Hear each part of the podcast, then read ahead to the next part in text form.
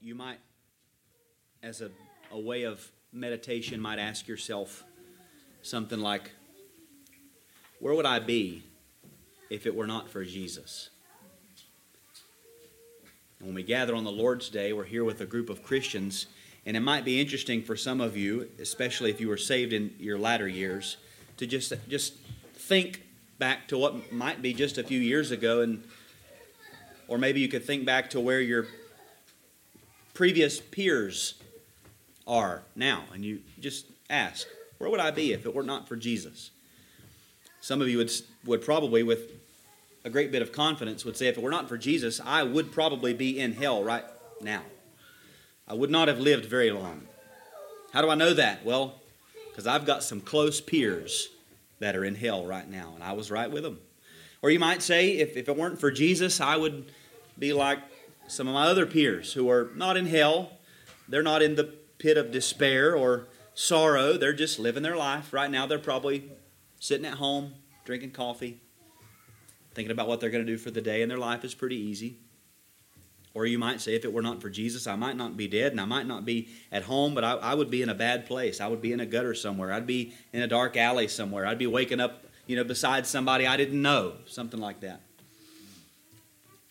It's awful to think about where we would be without Jesus, but it's a wonderful thought to think of where we are right now because of Jesus. Where are we right now? Well, we're, we're here. We're worshiping in the assembly of the saints of the Most High God. If you read the Old Testament, it was a, a grave matter whether or not a person was excluded from or welcomed into the assembly. That, that was pretty much the demarcation. You're either in the assembly or you're out of the assembly. We're in the assembly.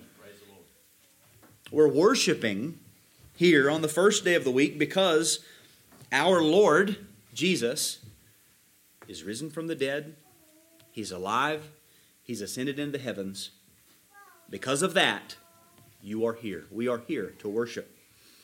And when we worship like this, we we, we worship, we can think of it in terms of two eyes. We've got one eye that looks backwards to what Christ has done and his resurrection, therefore we worship. And yet we worship with one eye looking forward or, or even looking upward, waiting for his return. The, the worship of the saints is a place where we look backward because of what Christ has done. We're worshiping, but also we're worshiping knowing that there's going to come a day when this, this setting, this kind of worship, is exalted to a heavenly and glorified estate and we'll look and see him as he is when he appears. We long for that. Now, when we consider the glories of Christ, we're here because of Jesus and what he's done. And when we consider the glories of Christ and, and what he has done in God's plan of redemption, we very often and repeatedly and without apology, apology and without really the need to feel very creative, articulate the glories of Christ according to two categories or a a twofold moniker, if you will. We'll say the person and work of Christ. We use that phrase, the person and work of Christ, to summarize all that we know and believe and hold dear about Him.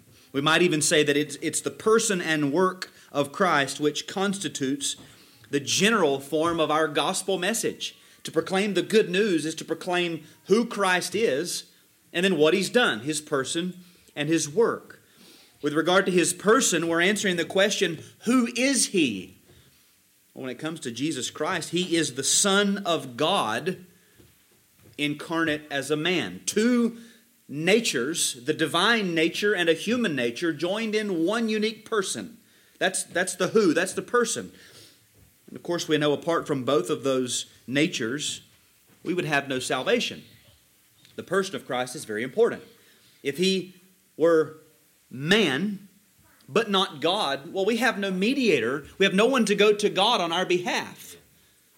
Well, if he's God, but he's not man, again, we have no mediator. We have no one who can condescend to our estate. We, we must have both of those. His person is essential to the gospel that we proclaim, and then his work, equally as essential, perhaps. His work is to answer the question what that person has done. What did he do? And when we talk about the work of Christ, we typically refer to his life and death and resurrection and, and ascension and present intercession.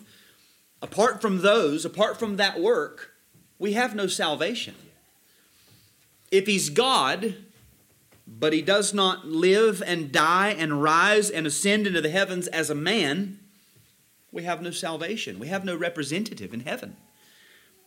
But if, if merely a man lived and then died and rose from the dead and went up into the heavens, but he were not God, well, that, that work that that man performed would not in any way be effectual for all of us. There's no way for it to be applied to us.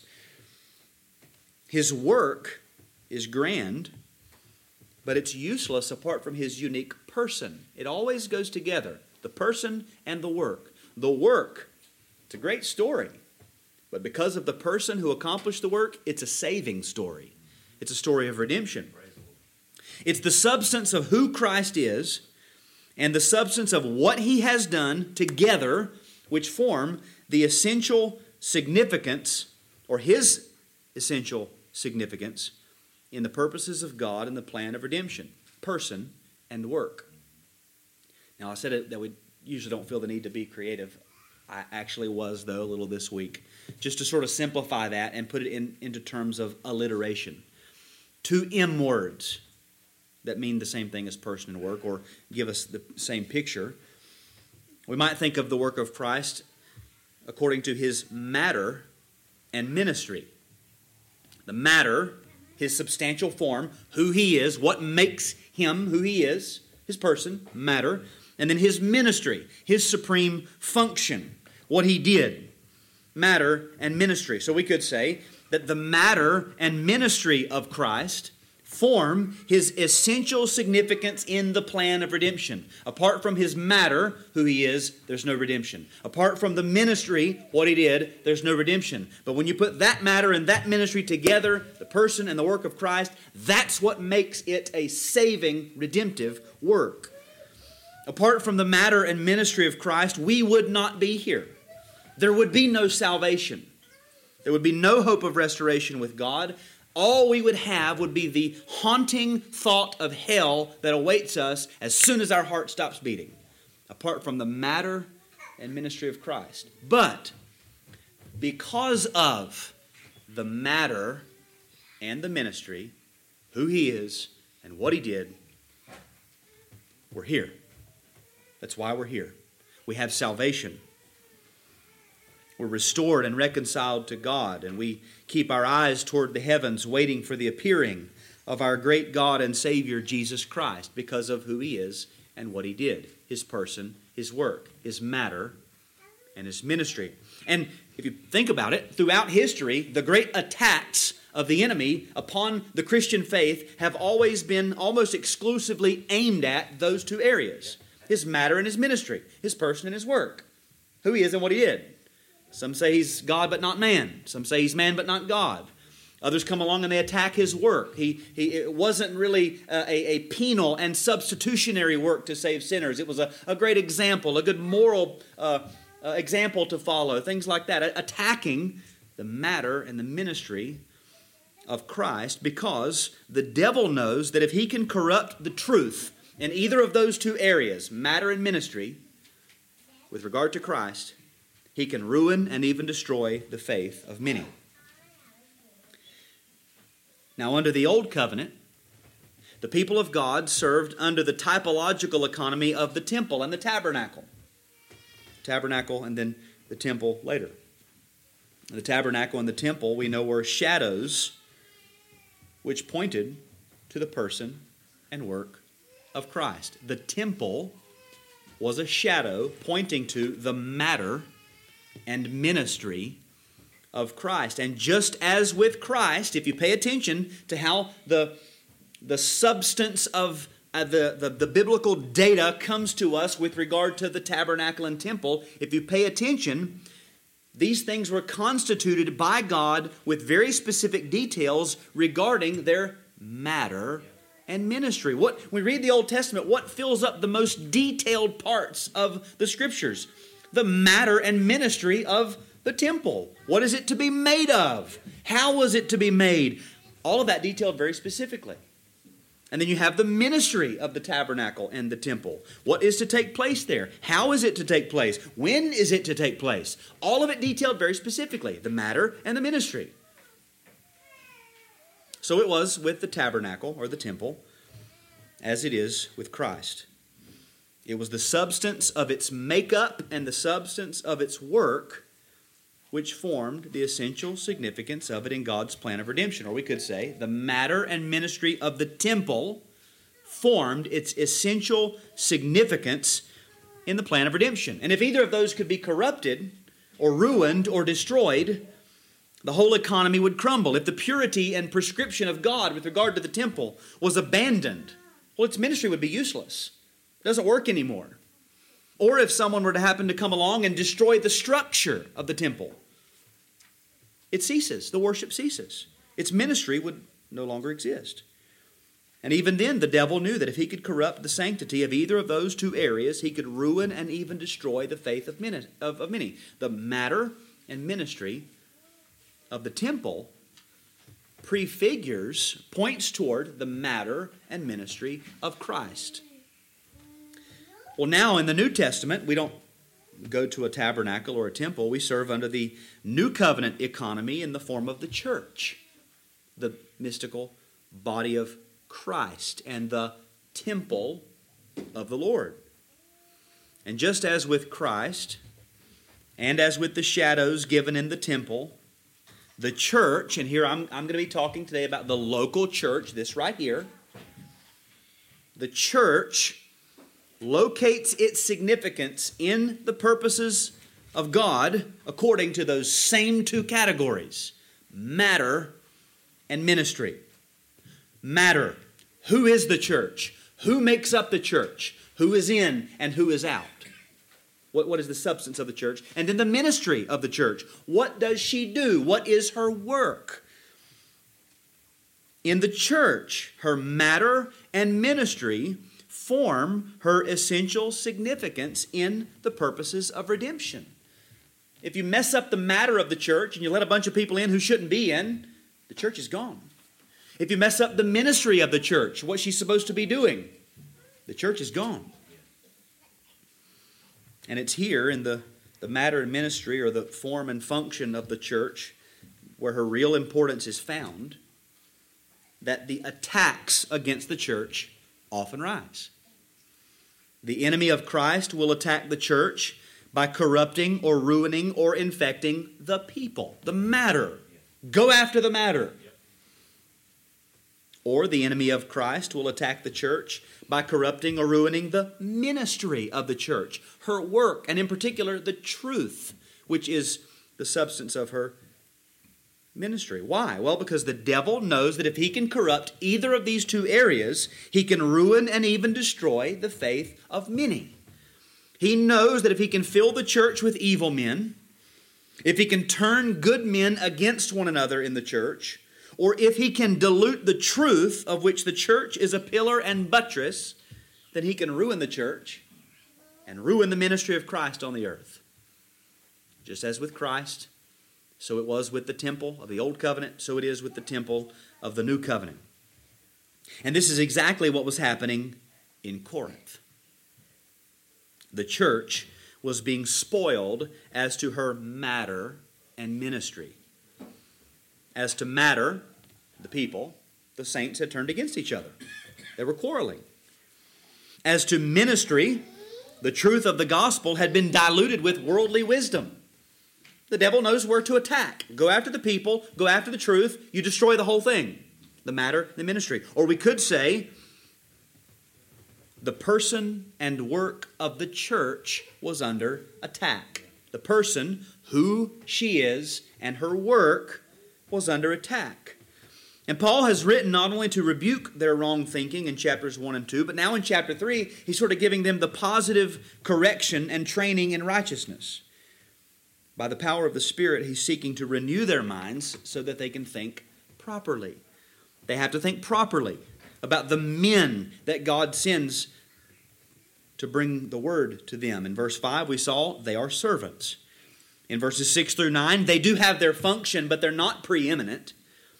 And last week in verses 10 to 15, each one's work will be judged according to Christ. That's what we've seen so far. So someone might read that, and, and Paul's very good at, at preemptively addressing uh, an assumption or an objection. So somebody might read that. Okay, they're servants. They have their function, but they're not preeminent. Each one's work will be judged by Christ. Okay, then what's the big deal? So we labor, we stay busy. Someday we find out maybe our work wasn't the best and it's burned up. We are saved. Yeah, it's through fire, but, but we're saved.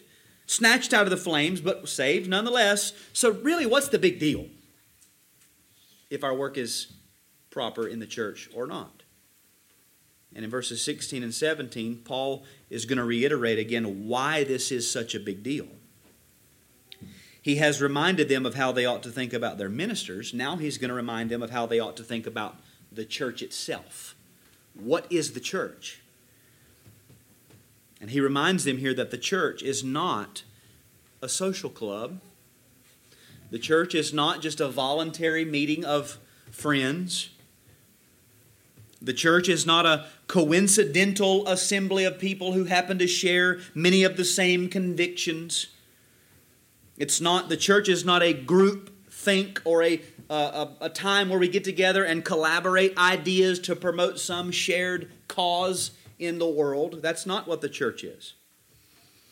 No, Paul takes them to the most sacred imagery that any of them, whether Jew or Gentile, could have ever imagined, and that is the temple. The temple.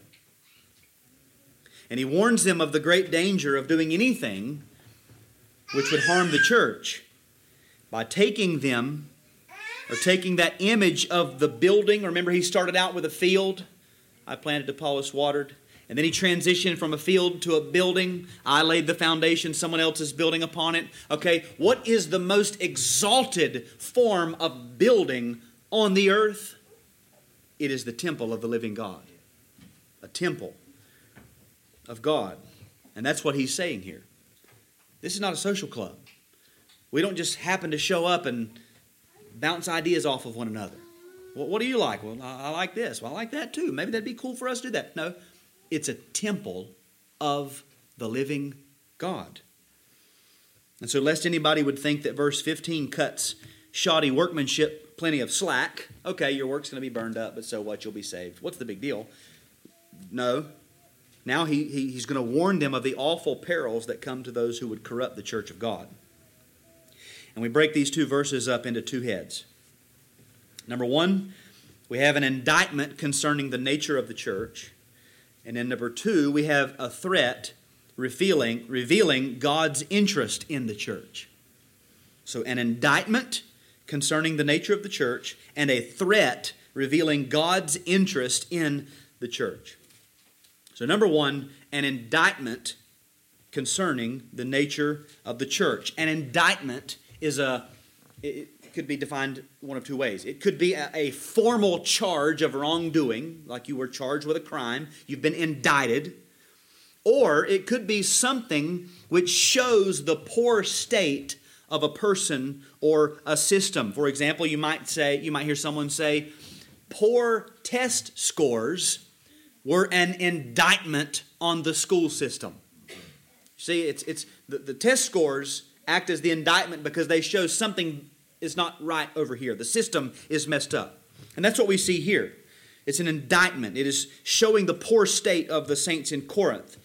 I call this an indictment. Look at verse 16. At the beginning of the verse, he says, Do you not know? Do you not know? And that's meant to be taken rhetorically. He's actually asserting, You should know this. But he's asking in, in the form of a question. In chapter 5, verse 6, he says, Do you not know that a little leaven leavens the whole lump? Well, that's common sense. You should know this. Everybody knows a little leaven leavens the lump.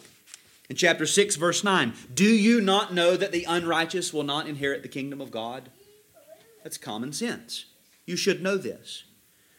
In chapter 9, verse 13, do you not know that those who are employed in the temple service get their food from the temple?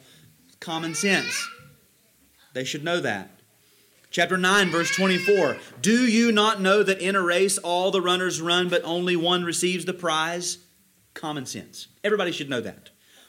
When he asks, Do you not know? He's saying, What I'm about to say is common sense. Everybody should know this. This is equivalent to when Christ said, Have you not read? You got a Bible. Y'all, y'all didn't read it? That's what he was saying. Y'all didn't read it? The religious leaders, who we know read their scriptures a lot, but it was an indictment. Have, have y'all not, you not read the book? An indictment.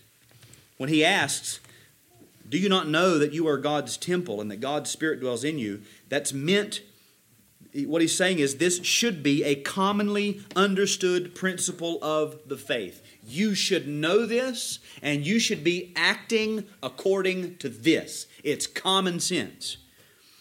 And so the fact that Paul has to ask this question in this way is an indictment. He, what he's saying is the way that y'all are acting is not in accord with what should be common sense among everybody. He's saying to them, Your own knowledge what you know is the indictment upon your actions. Now, what is the truth here that should be common sense? What should they know? What has to do with the nature of the church itself. He says, Do you not know that you are God's temple and that God's Spirit dwells in you? Now, he's speaking to them and he's addressing what we call the local church. He's addressing them as a group. The word you, in both of these verses, every time you see the word you, it is a plural form. We say what? Y'all. Do y'all not know that y'all are God's temple and God's Spirit dwells in y'all? It's plural. But notice that he also says a singular temple. He doesn't say y'all are God's temples. That is another truth that he's going to bring up in chapter 6. The, the individual saint is a temple of the Holy Spirit. Here he's addressing the whole. You all are a singular temple. He's making a statement concerning them all together as a singular unit, what we would call the local church. Now, I thought about this this morning that we say this phrase all the time. I don't know that we ever really stop to think about what we mean there. When we say local church, we don't mean the church that's close by. Local, usually when we say local, we say it's right over there. If you go on the west coast and the waves are terrible and they're very dangerous, you might see a sign in, by the ocean that says locals only. Uh, if you're from out of state, don't surf here. You'll die. Locals only. That's not what we mean here by local, the, the nearby church. By, by local here, what we mean is it can be found in a particular place a, a, a geographical location. It's, it's settled and identifiable according to a spot. It's, it's local. It, it has a, we might say, it has a locale, the local church. Now, what does he say about the local church? Well, he says, You are God's temple, and God's Spirit dwells in you. This is his point, and this is huge. We could, we could write over this, this statement huge if true. And it is true. This is massive. The local church, the body of believers that make up a covenanted society of saints in a particular place, is in itself God's temple. God's temple. The dwelling place of God. Well, how so? Well, he says God's Spirit dwells in you. The Spirit of God is God. If the Spirit dwells within the church, the Spirit or the church becomes the dwelling place of God. Therefore, we could say each and every true local church is a temple and dwelling place of God. That's what the church is the temple of God. So, this is the indictment concerning the nature of the church. They should have known this. And their actions, dividing up, quarreling, allowing worldly wisdom to infiltrate their practices and their teaching, all of that has betrayed the fact that they have either ignored or forgotten what they should have known about the nature of the church. This is the temple of God. It's not a social club, it's not an interest group, it's not an activist group. It's not an open forum for tossing opinions and ideas back and forth. The church, in the New Testament local expression, is the temple of the living God. Huge, if true. Massive implications. Now, it, we don't have the time to even cover all the implications. Too many to mention. Your mind will, will be filled with implications if you just stop and go back to your understanding of the Old Testament, your reading about the temple that was built there or the tabernacle, what God prescribed, how they were con- to conduct themselves, how God's disposition was towards that place, how their disposition was to be toward that place. Your mind will be full of implications of this truth. The church is now the temple. But let me just give you three, very briefly, implications of this truth. Number one, to be a member of the church requires constant attention to this fact. Paul says, Do you not know? He could probably have come in here to some of us and said, Do you not know? And you just said, uh, um, that, that sounds, that's actually a new truth to me. If, you're a member of the church, you, you need to know this and, and bring this to your mind regularly and often this is the temple of God. We ought to consider this and think about this. Forgetting or ignoring this truth is usually the off ramp where we go off into so many errors with regard to the church. Because we've forgotten it's the temple of God.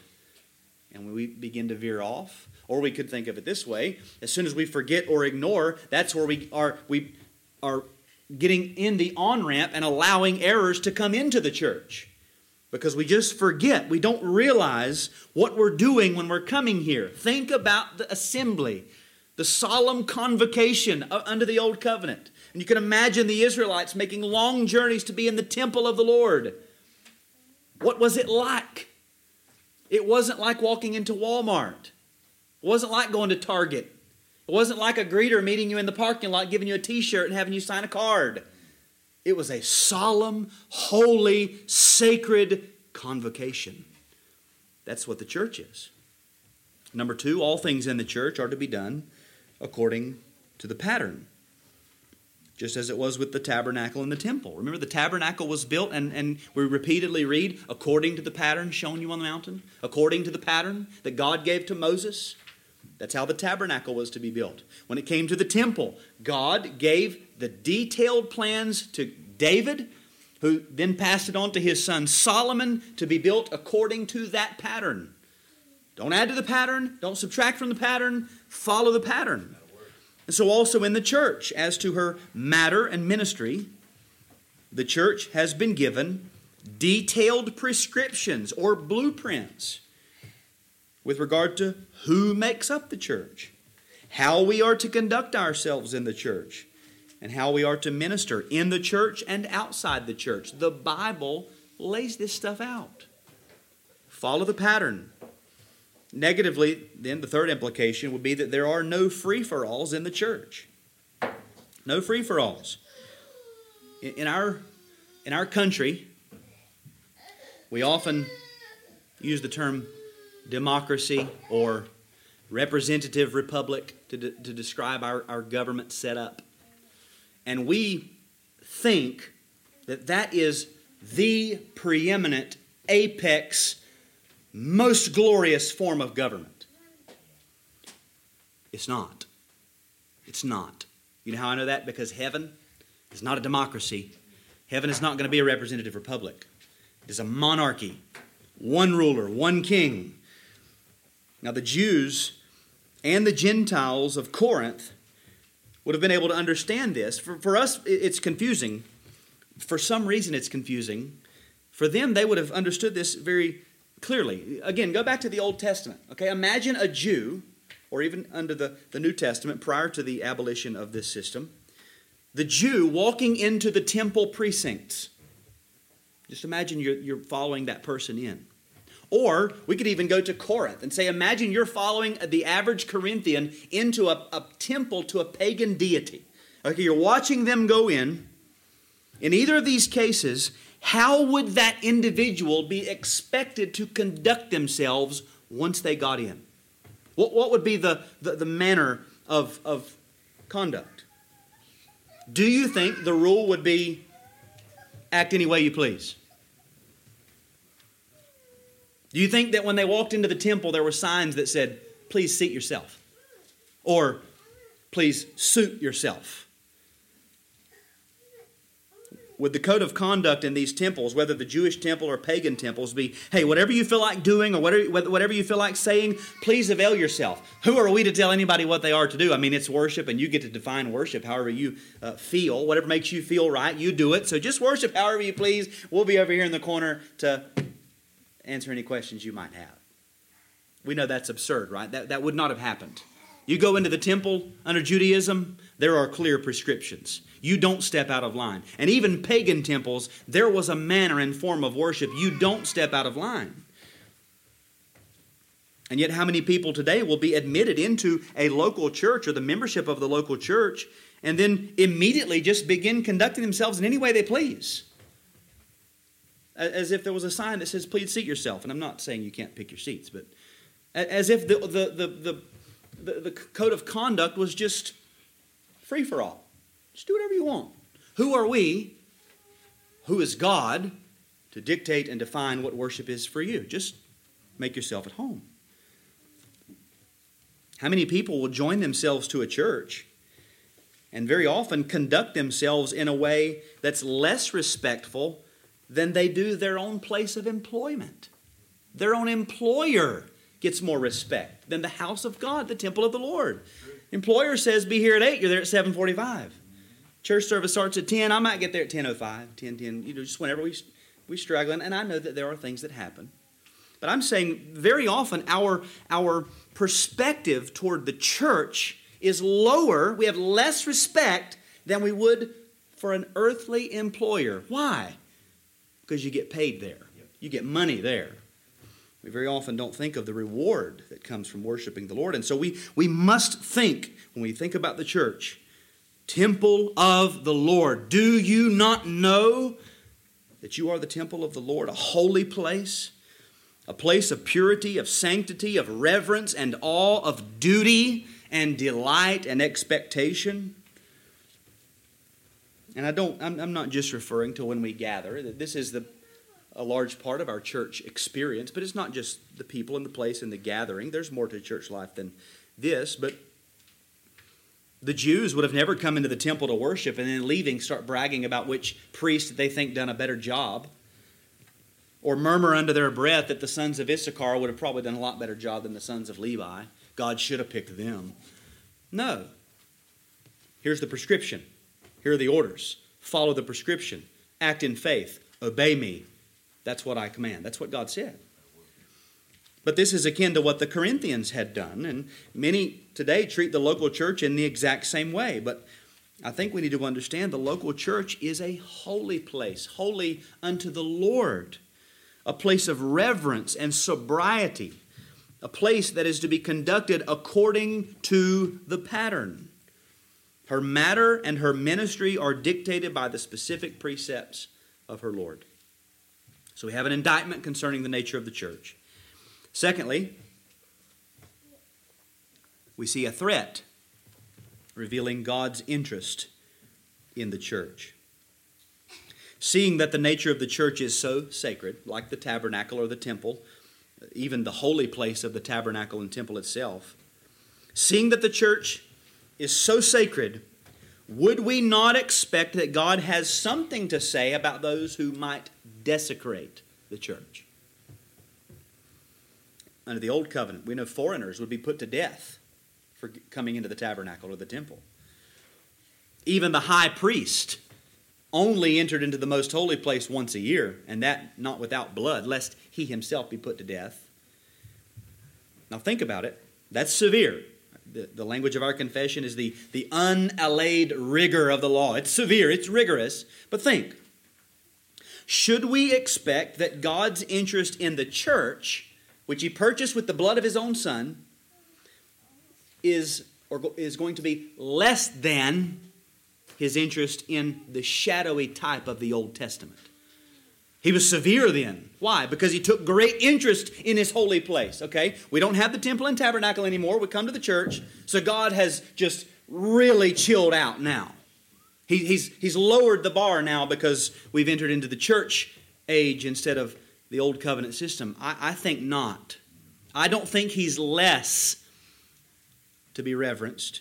I don't think that our, our attitude and perspective to, toward things should be less than what we're expected? Is God less concerned about the church, which is the substance, than he was the temple, the shadow? Of course not.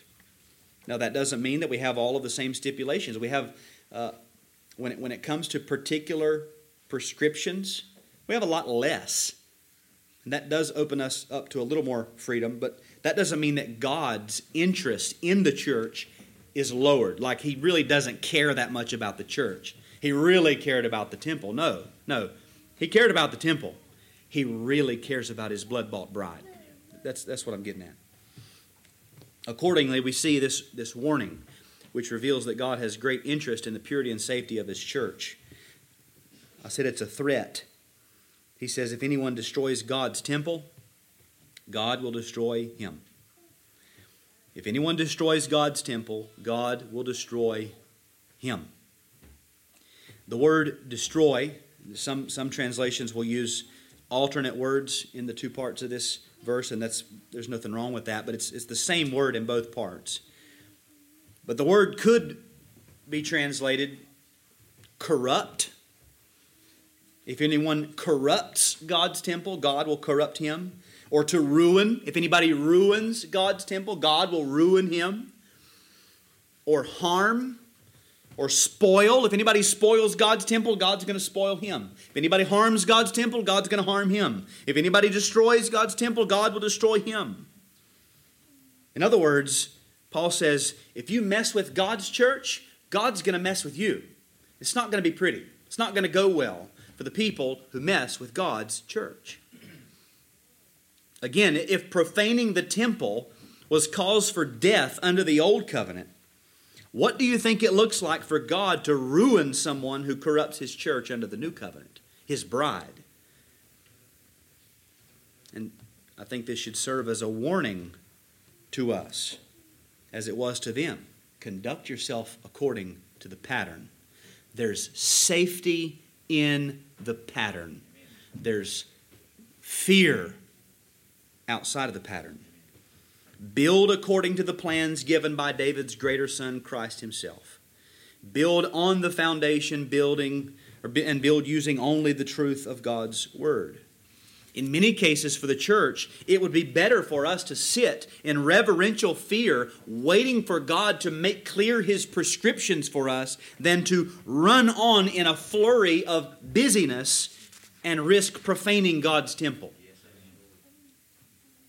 Why is that? Why this threat? Notice what he says in the second part of the verse. For God's temple is holy, and you are that temple. God's temple is holy, set apart for God. God's temple is holy, it is to be kept pure. God's temple is holy. It's not like human corporations and agencies Uh, have all of the creative arts meetings and things you want for a, a, a, earthly corporation. Have fun, run at it, enjoy it. The church is not like that. Those, those, those worldly systems are very often holy unto man, set apart to man, for the glory of man. But God's temple is not that way, it's set apart unto God. The local church of Jesus Christ is the temple of God consecrated for God, by God Himself, indwelt by the Spirit of God Himself. It's not designed to serve our carnal interests, it is designed to serve spiritual interests. Let's, let's not think that the church is not meant to prosper us, but that is not always carnally. We should seek to meet one another's temporal, carnal needs as much as we can. But ultimately, it's for the benefit of our souls. It's not meant to advance our temporal prosperity, it's for our eternal prosperity. The church is God's temple and is to be conducted in God's way. As to its matter, Only those who God welcomes through the regenerating power of the Holy Spirit are to be welcomed in. In the membership of the church, we are Baptists, which means we believe in regenerate church membership. We believe that this temple is made of living stones, not dead stones. That's who makes up the church. We don't want unconverted people coming into the membership of the church. We want lost people to come to our worship. We want them to hear the gospel for sure. As to its ministry, the church is a pillar and buttress of the truth. The truth is the ground of all of our unity, all of our love toward one another. God's word is the only certain rule of faith and obedience. The truth of the gospel is the only message we have for the lost world. Matter, ministry, according to the pattern. And the devil knows that if he can corrupt the truth in any of those two areas, he can ruin and even destroy the faith of many. We read in Revelation 12 17 that the dragon became furious with the woman and went off to make war on the rest of her offspring, on those who keep the commandments of God and hold to the testimony of Jesus. That's us. The dragon, the devil, wants us. He wants to destroy the church, he wants to ruin the ministry of the church. And he knows that if he can fill the church with evil men, well, he can ruin the church. The church is full of lost people. Well, the church is no different than the world. The devil knows that if he can turn good men against one another, he can ruin the church. He knows that if he can get men to dilute the truth just a little, he can ruin the church. Now, somebody might think, well, did, not Christ say that the gates of hell shall not prevail against the church? And in, in, in an ultimate and universal sense, that, that is absolutely true. The devil does not win. He already knows that more than we know it most of the time. He, he's already lost. He, ultimately, he cannot win. But who among us is not aware of some local church somewhere that has been devastated or ruined or even destroyed by these kinds of attacks upon the matter and ministry of the church? Individual local churches get destroyed and ruined all the time. The greater church will prevail. God's, God's people are secure. So there's the threat that reveals God's interest in the church. If anyone destroys God's temple, God will destroy him. Why? Because God's temple is holy. It's holy to him, it's special to him. And so we have here a great warning to those who would be found corrupting, ruining, and or destroying the church of God. Now I'll start positively and work my way back to this warning. Positively, if he's saying those, if anyone destroys God's church, God will destroy him, well, then what does God want? He wants people who do the opposite. The need of the hour, as it's always been, is, is what we call churchmen.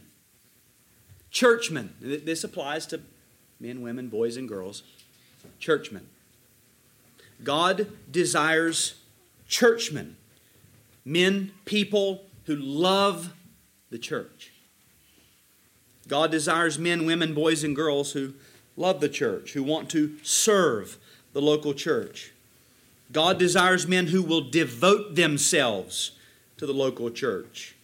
God desires men who will build their lives around the ministry of the local church. And again, I'm not talking just about the Sunday worship.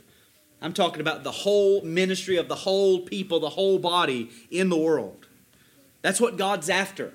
That's what He wants. People who will give themselves to building up.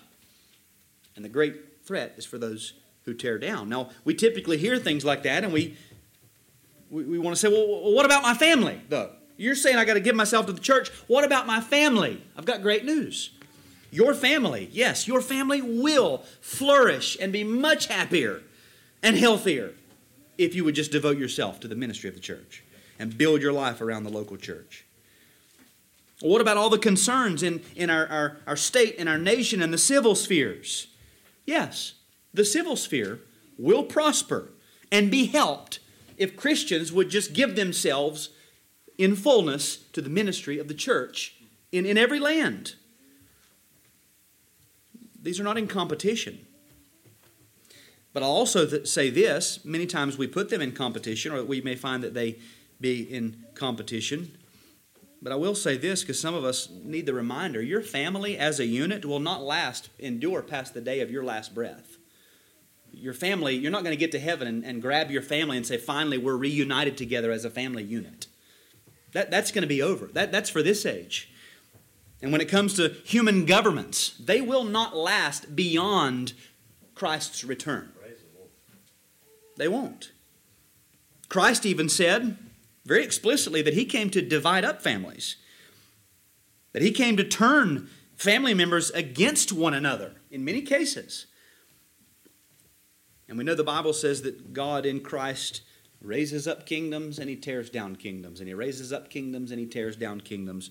And there's only one institution that is promised to endure for eternity and, and will only be made more unified, bigger, stronger, better, always and forever. That is the church. The church is always on the increase, always on the incline, always being built. These other things, our, our, our families and nations, we can't say that about them. We don't set them aside. We don't throw them away. We don't ignore them. But we need to keep these things in a proper perspective. They don't have to be in competition, but if there's a competition, the church wins. Christ's bride wins. God desires devoted people. So let me ask how do your earthly treasures, think time, money, personal resources, how do they funnel into, or we might even say, how do they dovetail in with the ministry of the local church? Does your Monday through Saturday lifestyle show the world a devotion to the local church? Parents, as you steer and guide your children as they grow and, and as they get older, there will be times when you open doors of uh, activity for them. Now you can do this, and maybe we can we can go and do that thing, and we can go and do that thing. As that happens, as you sort of roll out the carpet for your children to grow and mature in the world, in all of that, do your children hear you saying the local church is the most important thing you will ever be a part of in your life? Is that, is that the, the declaration that they receive? Or do they hear churches on Sunday and all this other stuff that is fun and joyful in the world? We have to give our lives to that. How do, what do they hear you think? Or what do they hear you say through your activities? Your, your, children read you. Your children, they're saying, well my, my, well, my parents let me do this, and they let me do that, and they let me do that, and they let me do that. They're, they're hearing in, in, in all of our guiding of them. They are hearing us say something. Now, I think we know that attending worship on the Lord's Day is a priority on that day. I, think most of us understand that. That today, when you got up, you thought, well, the priority today is to, to go to church, to worship. But that's not life. That's just one day. This is just one day. And this is only one piece of the ministry of the church. Is your the question is, is your life given to serve the whole church? Is your life given to opportunities to serve a portion of the church? Do you set aside time to serve a single family in the church? Or we could make it uh, pretty much as easy as we could make it. What about a single, solitary individual in the church? if you're honest and you take this past week into account, or if it was a busy and exceptional week, the past several weeks into account, think about your life. Did you do anything to show that the interest of God is also your interest? Anything at all? Did anything happen where somebody could say, I can see that the priority in that person's life is their church, the ministry of God on the earth? Or would you have to say, well, if you examine my life, people would see that my time and my life is centered around building my temple and decorating and orchestrating things around the worship of myself. You see, God desires people who are devoted to what He's doing in the church, devoted men. Now, these all relate to the positive aspect of what Paul's saying. As I said, we should be working for unity and purity and the strength of the church to build up the church in both her matter and ministry. We should aim for that. I think we covered that fairly extensively in, in that series on unity. But the, the force of Paul's words here are actually negative. It's actually a threat or a warning. Paul is addressing what will happen to those who are not only not doing the positive work of serving the church, but who are actively corrupting and ruining or damaging and even possibly destroying the church. That's who he's talking to. So then I, I would ask, are you corrupting the church? Are you corrupting the church? To corrupt means to debase by introducing errors, to infect. This word could also mean to ruin, which means to cause great and usually irreparable damage. Are you corrupting the church? This would be an individual who, in their being or in their doing, they actually contradict the pattern given by Christ. This would refer to any ideology promoted or practiced that is contrary to the truth. Now, we corrupt and ruin the truth by introducing anything that is contrary to or supplemental to it with regard to the church. According to the pattern, don't add to it. Just do what it says. Don't bring in worldly wisdom and say, Well, I see this biblical principle and I see this worldly principle, and let's see how we can make them work together. No, you've just you've corrupted the truth. We corrupt and potentially ruin the church body when we conduct ourselves in ways contrary to or foreign to Scripture. Are you corrupting the church? Is there anything in your life when you're not here? We all put on our best behavior here. We know that. We wear the best clothes we got, most of us. We're, we're on our best behavior. In your life, is there anything in your life that away from this assembly or with this assembly that's actually infecting the church with some ruinous disease that would eventually or will eventually destroy it if it's not eradicated. Or maybe, maybe think this way this is what helps me. Is there anything that you do or believe that if everybody did that thing or believed that thing, it would ruin the church. Very often we, we, we, we act like good postmoderns, right? Well, what's right for me, it might not be right for you, and what's right for you might not be right for me. So I can do this little thing over here, and, it, and it's, it's really fine. Well, that's not how biblical truth works. What if everybody did that? What if everybody did what you do? What if everybody believed what you believed? Would that build the church or would that ruin the church? Remember, Paul said a little leaven leavens the whole lump. There was only one, as far as we know, there was only one adulterous man in Corinth. Big deal, right? Paul says, get him out. He's got to go quick. Next time you're together, get him gone. Why? Well, a little leaven leavens the whole lump. The longer that one adulterous man sits in that assembly, that wickedness is permeating the whole body.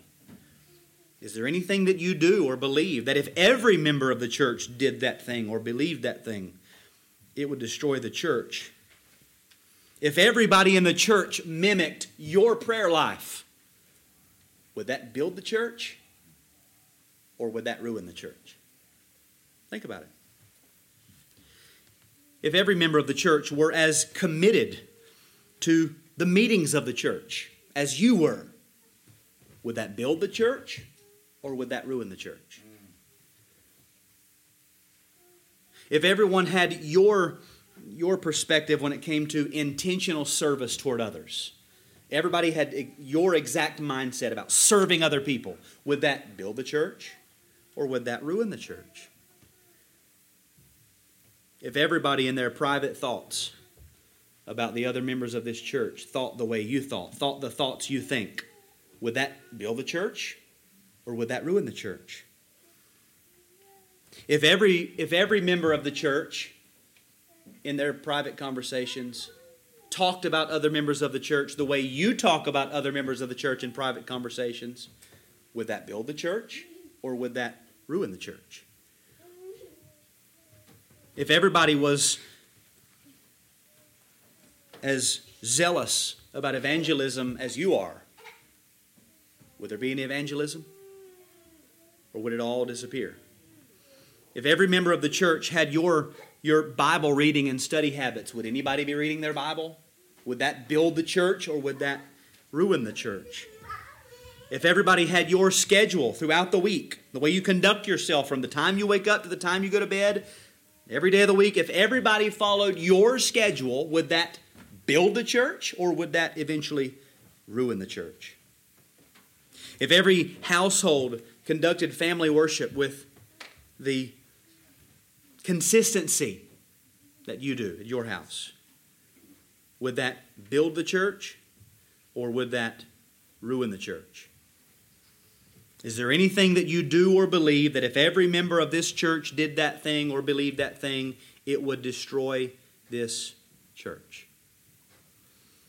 Now, I think that we could think of some general things. Like if I just said, everybody throw out some things that you think would corrupt the church or ruin the church as to her matter and her ministry. Most of us could probably think of some general things. Those who teach. If, if, if we begin to mix a little worldly wisdom in with the teaching of God's word, that will ruin the church. I know that. We must understand that. Anybody who stands here must understand. You bring worldly wisdom and mix it in with the teaching of God's word, that will destroy the church. That doesn't mean we, we won't keep meeting. Oh, we might meet for years. We might grow and flourish, be the biggest church in the community, but that'll be a ruined church.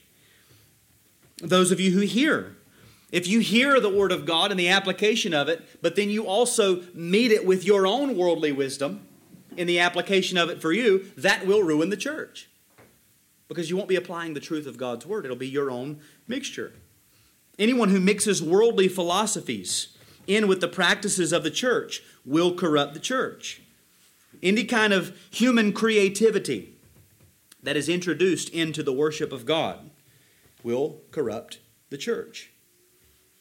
Anytime we mix dead stones among the living, we will corrupt the church. That's why we're intentional about elder interviews and things like that with membership. We want to make sure as much as we can that people seem to be legitimate Christians.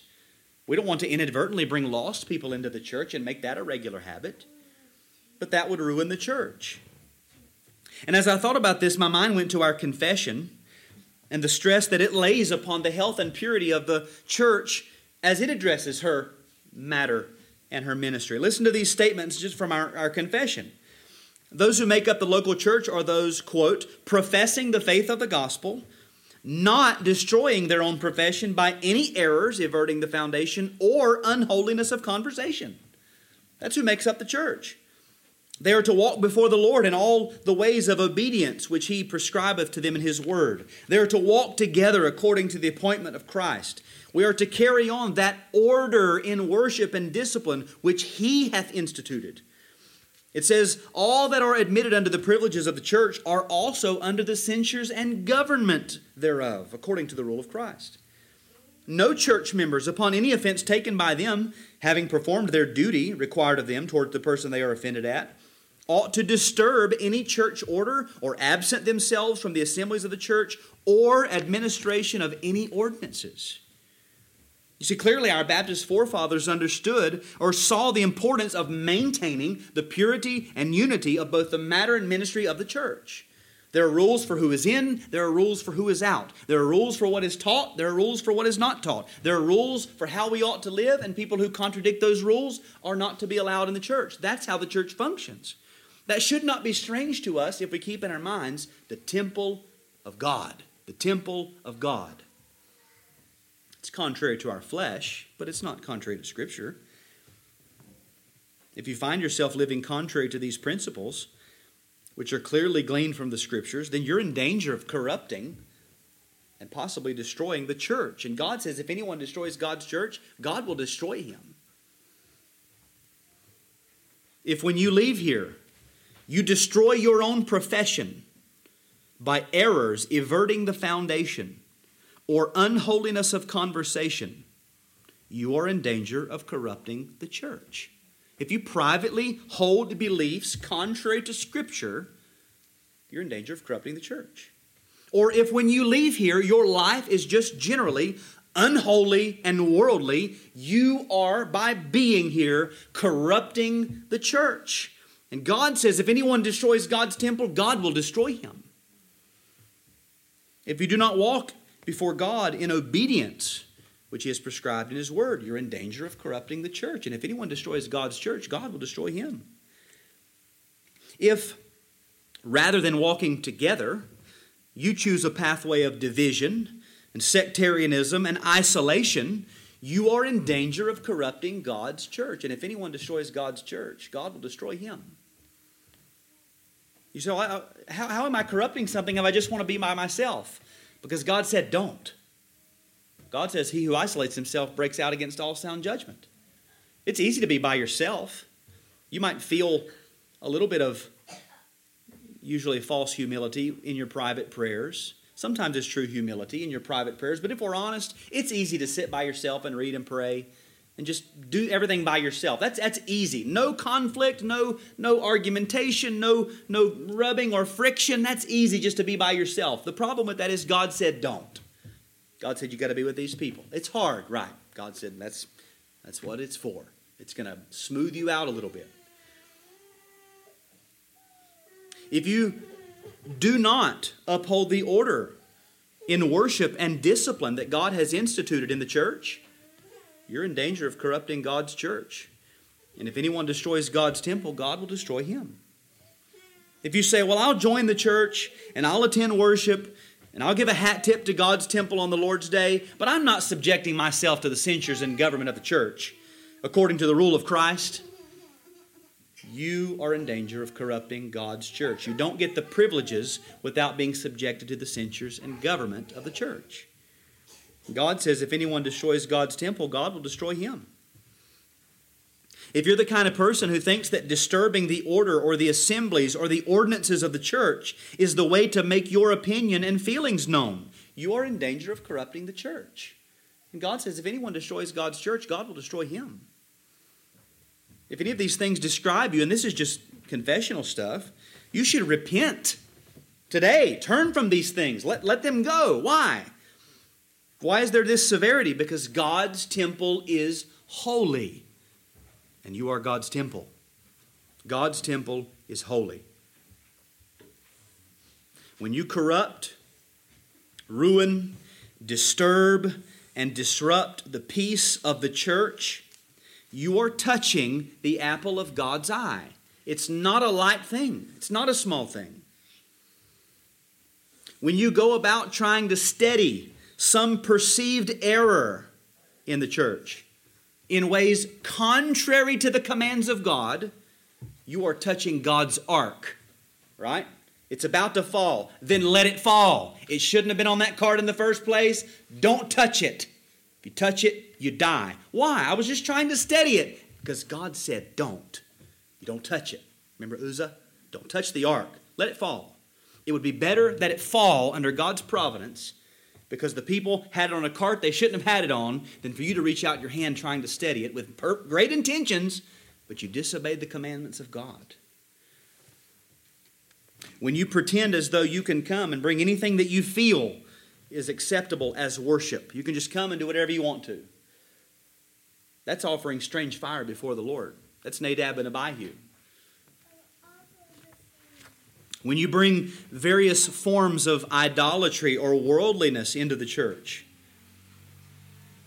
and you parade them before the eyes of the people of God as if to say, God's ways are okay, but I'll do my own thing. This is just what we've chosen for my family, and we're going to do this. And you parade that before the eyes of the people of God. It's like Zimri parading a Midianite woman before the eyes of the people of God. And God will reward the man who puts a spear through you and her. It's serious. All of those instances in Scripture, when people dealt in a relaxed manner with the, the holy things of God, they were met with swift death. Kill them. Now, if God was that severe, with the old holy things, how do you think he is with regard to the new holy things? Now, we ought to be grateful that because of Jesus Christ, there is mercy. There is mercy. Most of us, uh, not all of us, if we're honest, we would say that we have been guilty in some form or fashion, whether in thought or deed or practice, of doing something that would have corrupted and destroyed the church if God had not intervened. We've all been there. We've all been there. We would admit that there, that there was some point that if the purity and health of the church was just rested on my shoulders for a day or for an hour, the whole thing would have been destroyed. Because I, I, would have ruined it. We, we've all been there. We've all had strange beliefs or rebellious practices or some stubborn habit that we held on to that we thought, well, this will mesh with the church. And we found out later, it ain't, it's not going to work. I just got to let it go. We've all been there. And even now we find ourselves needing to be purified and cleansed and rescued more and more from impurities and ruinous habits. What does that what does all this do? It helps us or it should help us motivate us to look forward to the heavenly temple that's made without hands. The heavenly temple. Nothing defiled ever enters that city. Now we often hear that as as a very fearful thing. And if you are defiled, that is a fearful thing. But for those who are the people of God, think about it. Nothing defiled will ever enter that city. Nothing. You can't bring anything defiled in, and nobody else can bring anything defiled in. Praise and love and thanksgiving will engulf every soul in that city. There will be no animosity, there will be no quarreling, no divisions. There will be fullness of joy and pleasure forevermore. It helps us to look forward. We, we want that. And so we should let these warnings and the realities of the present state of God's temple turn our eyes heavenward. Listen to this, this one author. Quote, as the stones which Solomon used were all hewn and prepared before they were brought to the temple, so all the stones of the celestial house, or the members of the church triumphant, are afore prepared for glory. That means we're prepared beforehand. Now is the time. We say it's hard, it's difficult, there's affliction, there's trial, there's, there's conflict, there's quarreling. We've got to guard against impurities, guard against things that would ruin the church. It's so difficult. That's what he's saying. Now is the time when their natural roughness and asperity is taken away by the skillful operation of the divine Spirit. And the various afflictions of this life which exercise them in this vale of tears, that they may rest forever and ever in the calm regions of everlasting peace, where no jarring sound is heard, any more than there was of axes and hammers in the building of the temple. The, the, the work of the church and being a member of the church now, it is hard. And there are, there are there's the, the, constant trial and, and testing and pushing of the heart and the mind to, to, to keep right before the Lord, to put away sin, to put on righteousness, and to strive. And, so, and it is a weary, a wearying thing. Supplement with your, your faith with virtue, and your virtue with knowledge, and your knowledge with self control, self control with steadfastness. Right? The longer I control myself, it gets harder. God says you better get some steadfastness in there because you're controlling yourself this long, it's going to be hard. That's now. The stones of the temple are being hewn, chiseled, hammered now away so that they can be brought in. And as the temple is being put together and constructed, the heavenly temple, there's none of that. No abrasion, no hammering, no chiseling, no scraping. So we must heed the warning. We must examine our own hearts and lives. We must work to serve and defend the purity and health of the church because our King deserves all of our efforts. As to his matter, he is all glorious. As to his ministry, he is victorious. And we only have a few more days to work until we, until we will see him as he is. So we remain steadfast. It's worth it. Let's pray.